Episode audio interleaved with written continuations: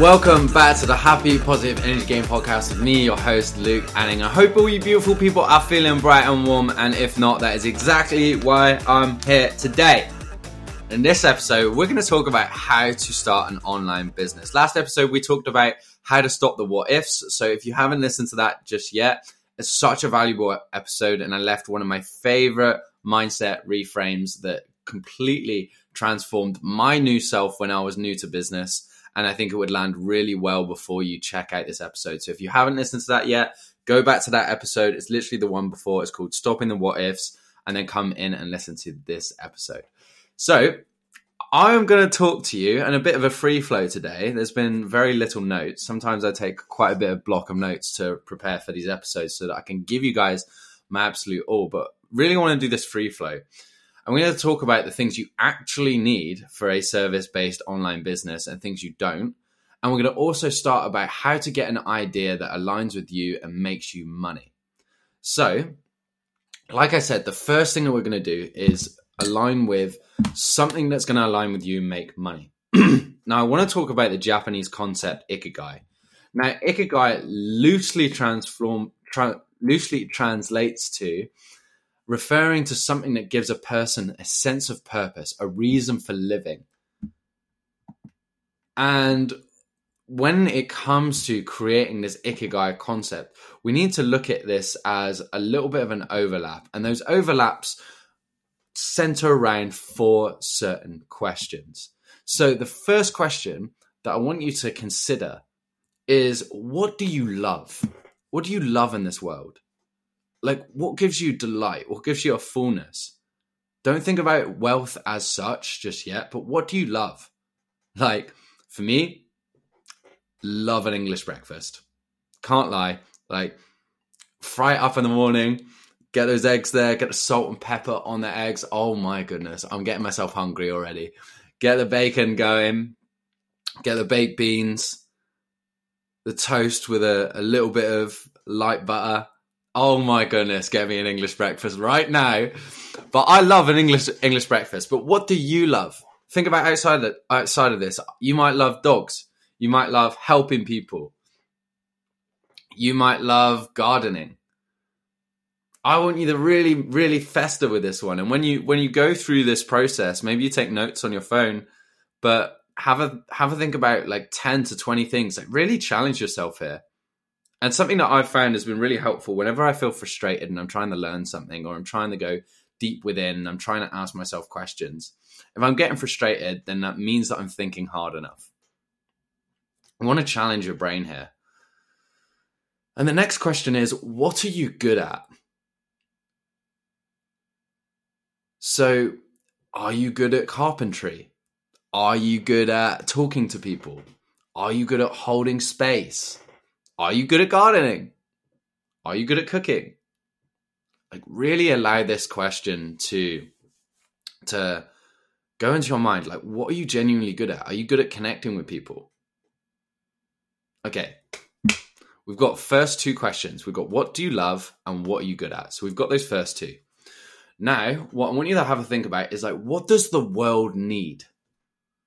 Does it need less homelessness? Does it need less people overweight? Does it need more people connecting with their families? Like, get really expansive here. Does the world need more care for others? Does the world need better better plant care? Like this is this is your dream here, guys. This is your business. Like, what does the world need?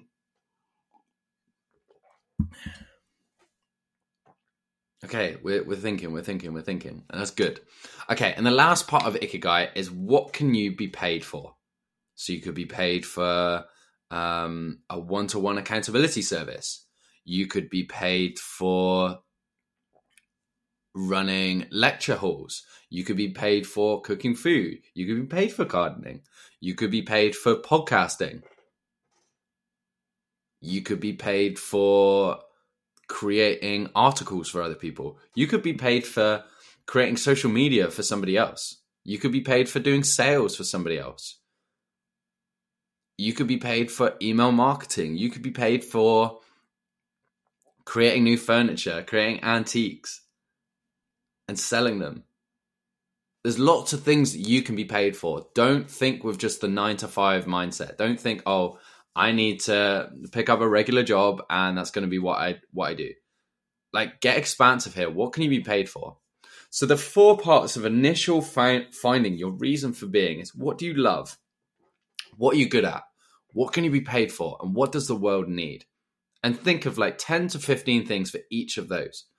And when you have that, what you're going to do is you're going to start circling the things that overlap.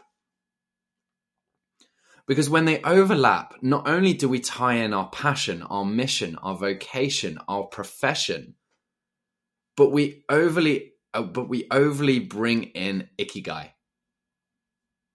which is this Japanese concept for what wakes you up out of bed. What what is this reason for being? What gets you moving on your day? So that is the initial part. Like now that we've got some ideas circled, I want you to write out a few of these things. You might say, okay, like I feel like I want to do dog sitting, or I feel like I want to become a coach, or I feel like I want to be an email marketer, or I feel like I want to run a music events company.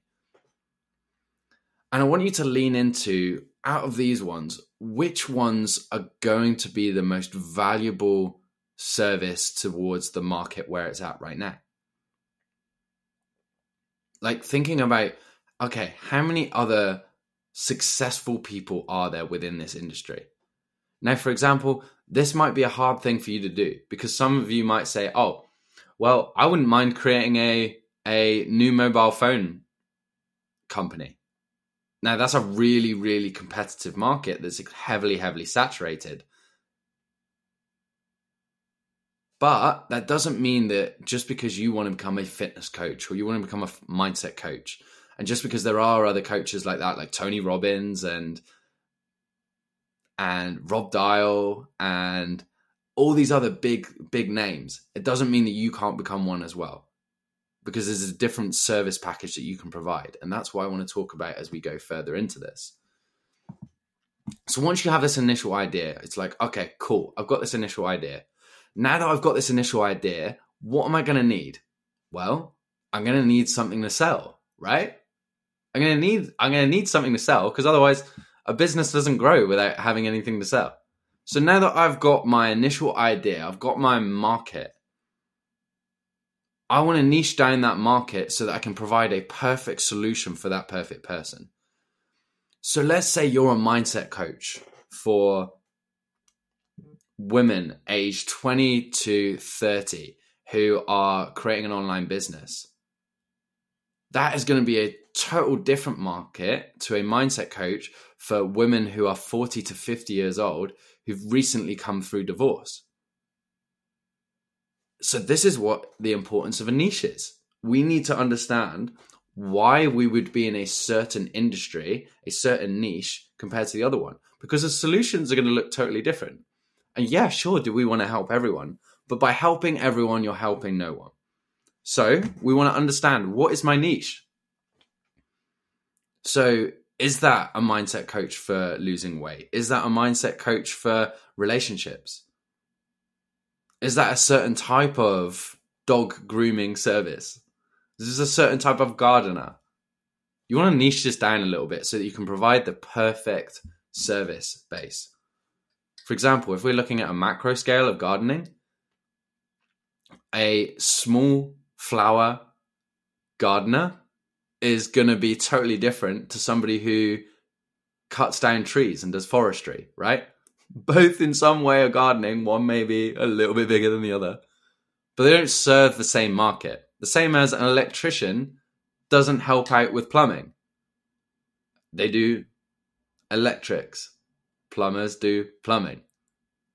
So we want to think about how can I nail this down with my service base? Okay, now that you've got your service base, you want to think about what solutions do I fix for my client? So think about all the possible problems that your client could have and list these out. List out all these possible problems. This could be 10, 15, 20. When I do this with my clients, sometimes I encourage them to even push to 30. So push out to 30 problems. And once we've got those problems really eked out, And I want you to think about your journey as well. Think about your journey to where you, you're at now. And it's easy for me to talk about coaches because obviously I help coaches. But if I was going to become a coach, think about your personal transformation. Did you go through weight loss? Did you go through mindset challenges? Did you overcome certain relationship challenges? Did you overcome certain things in business that set you apart from somebody else? Okay, so now that you've got those problems written out, you want to think about in terms of your backstory, what solutions did you have? What solutions did you have, or what solutions could you create that would solve your person's problems? See, whenever there is a problem in the world relating to any of the core human drives that we actually talked about a few episodes ago, this is when we have a market come up for it. For example, the need for connection. That's why we have mobile phones, right? Need for faster connection, a faster way to reach people around the world. So, having a think here, like what solutions could you guys actually create? Because once we have our market, once we then have our niche, once we then have our solution, we then are working our way out to marketing, as uh, which is also known as okay, who would be of interest? Who would actually who would actually jump on board with my service what i can help and create? And then we're on to sales which is okay how can i help somebody make a decision towards saying yes to me versus yes to somebody else? That's all it is. But so many times people overcomplicate it in business and don't have any systems written down. But when you simplify it it's so simple. Okay who is going to be somebody that is going to purchase my service? And from there, how can I get that person into a into a space of wanting to purchase it? It's that simple. But we overcomplicate it. Everybody overcomplicates it. So, what have we talked about? We've got your ikigai sorted. We've got what ideas might come up for you. Then we've got your niche and, and dialing that down a little bit. So thinking about specifics, is it a 40 year old woman? Is it a 25 year old entrepreneur? Is it somebody who's got dogs? Right. We want to get an idea of who that ideal person is. And then from there, we've got what is the solution that I could create for that person? And think about this. This is something that's really valuable that I learned from the personal MBA. And think about the hassle premium, right? Why do people pay so much money for liposuction when they could just go for a run and eat less food? Because it's quick, it's easy, it takes the hassle away, right? It takes the grind away. The same with you can get your own home cleaning swimming pool kits, or you could get somebody else to do it, which you would charge more for. The same as if we're being really abundant here, and you could make your own food, or you could get takeout, or you could get a personal chef, or you could get personal meal prep. People pay for a solution. People would rather pay to have the hassle removed from them than they would do it themselves. Like for me, take this as an example. Like all I do with my podcast is plan the episodes and then film it. And then I have an editor who then takes that off of me. Yeah, sure. Did I have to learn to do that myself? But that's another example of, an, of an online business, right? Let's say you love podcasts.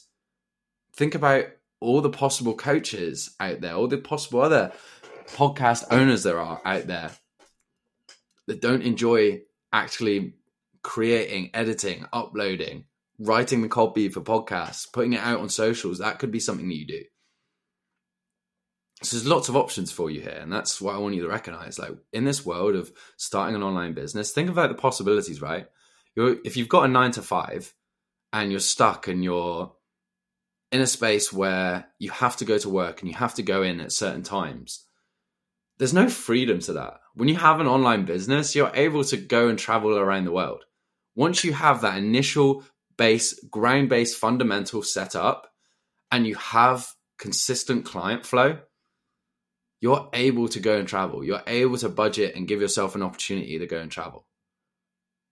Like I'm not joking. Like I'm gonna go to Bali next year, and Bali is literally what two dollars, two dollars per meal, and you're looking at like five dollars a night for stay in one of the most beautiful places in the world. I wouldn't be able to do that if I was locked in to a workplace. So this is why I feel everybody should have an online business because it opens up opportunity. It opens up another revenue stream. And one of the most dangerous things that you can have in this life is have one thing. One revenue stream, one marketing platform, one sales technique, one way of connecting with people. You want to be able to open up this possibility for yourself. So, we've got those initial basis parts of your online business. We've got your ikigai, we've got your niche, we've got your market. Now we're going to start crafting that offer. We want to start creating solutions to all these problems. So let's say you have 15 problems. I want you to write out one to two to three different ways that you could solve each problem. And then once you have that, you're going to understand the different types of possibilities that you could do you might even say, okay, well, I could create one package like this, and then I could create a more premium package. So let's say you're a coach. You might go from, okay, well, I could provide a few PDFs and walk through videos on how to overcome anxiety, or I could actually have a personal one to one session. That's totally different, right? So it's important to know what types of solutions you could create as well. So once you have all of those all of those down, what want you to do is this is something magical. This is something magical you can do. Is I want you to get that message out there. That first initial message, once you have that offer and you've got an idea of what that looks like. Okay, I have this amount of support and I have this type of solution and this is how the solution is created. And have a little bit of a game plan as as as as what is going to happen. Like let's say some let's say you decide to get a plumber in, right? They are going to take an initial assessment of the situation. Then they're going to either give you a package if it's an immediate if it's an immediate service that needs to be provided, they'll give you a price of what that would look like and then they'll come and do the work on a set date. So, what would that look like for you? Okay, I've got my initial service and then I've got the price and then I've got when the work is due to commence. Is that immediately? Is that a month from now? You want to take a look into that. And then I want to reach out to all the possible people that could need my service. Now, this is dispelling you having the fear of judgment, fear of rejection. Because guess what? If you stay in that space, you're always going to be in that space. So now it's now it's up to you to say, okay, who could possibly need my service? When I first started my business, I reached out to 3,000 people in about two weeks because I was like, hey, who's going to need a little bit of health and fitness? I mean, I felt like the majority of my Facebook did. So I was prepared to do the work that was necessary for stepping forward. And this goes back to one of my favorite quotes from Alex Hormozi, which is I don't do my best, I do what is required. And so many business owners, when they start out, are so excited to create and create this new solution and create this new thing that's going to be revolutionary to the world. But then they're scared to reach out to that first person. But what you realize is when I did those 3,000 messages, I was worried and scared about doing that initially. But as I did it repeatedly, repeatedly, repeatedly, all of those fears disbanded. And the worst thing that could happen was somebody saying, No, can you not message me that? That was it. That was it it wasn't anything personal. It was just, hey, like I I don't want your service. And when you can not take that personally, it really opens up a lot of possibility. So once you have that, it's then the sales process. So once you have that sales process, is it a quick, okay, cool, like this is how much it is, and when are you ready to start? It could be that simple. Maybe you need a little bit more of a more in depth sales process like a high ticket discovery call process. Now, if that sounds like something that you'd need, then please do reach out to me because that's literally what I help with. But at the same time, you want to understand what that sales process is. So now that we've got all these processes down, I want you to have a think about this. We've got your initial idea, we've got the niche, we've got the market, we've got the creating the offer, and we've got reaching out to certain people. Now, what you want to do is try and fail very, very quickly. your first six months to a year in business are going to be a lot of try and fail. Then, once that, you're going to work out what's been working. And then from there, it's just repeating that and double downing on that and making tweaks and improvements. The reason why so many entrepreneurs fail is because they they constantly change too many things. They're doing these big macro changes rather than improving the things that they're already doing on a micro micro level. They create a totally new offer when actually if they just improved their original offer, that would have worked better. Like imagine if you had five five clients, five new clients towards your service. And then with all those new clients, you said, "Hey, could you offer some feedback on what you think would improve the service, on what you liked and what you didn't like?" And then with everything that you didn't like, it's like, "Oh, okay, like how can I improve this? Maybe I could change my communication here. Maybe I could send an email here. Maybe I could onboard or have a survey of some kind of way of all the solution, all the challenges somebody's having. Maybe I could provide a weekly review and once we start doing that, your service becomes more and more and more and more and more and more and more valuable as you go along the journey. And that's what it's all about is over time, your business getting more and more valuable so that you can sell to a higher level and sell to more people. Because imagine if you kept going at the same rate that you're going and you said, I'm not just going to do this for six months. I'm going to play the long game. I'm going to do this for 10 years and I'm going to work on improving my service every month. I'm going to improve a little tweak here, a little tweak there. Imagine the possibilities. And then let's say you get halfway down the journey and you're like, oh, you know what?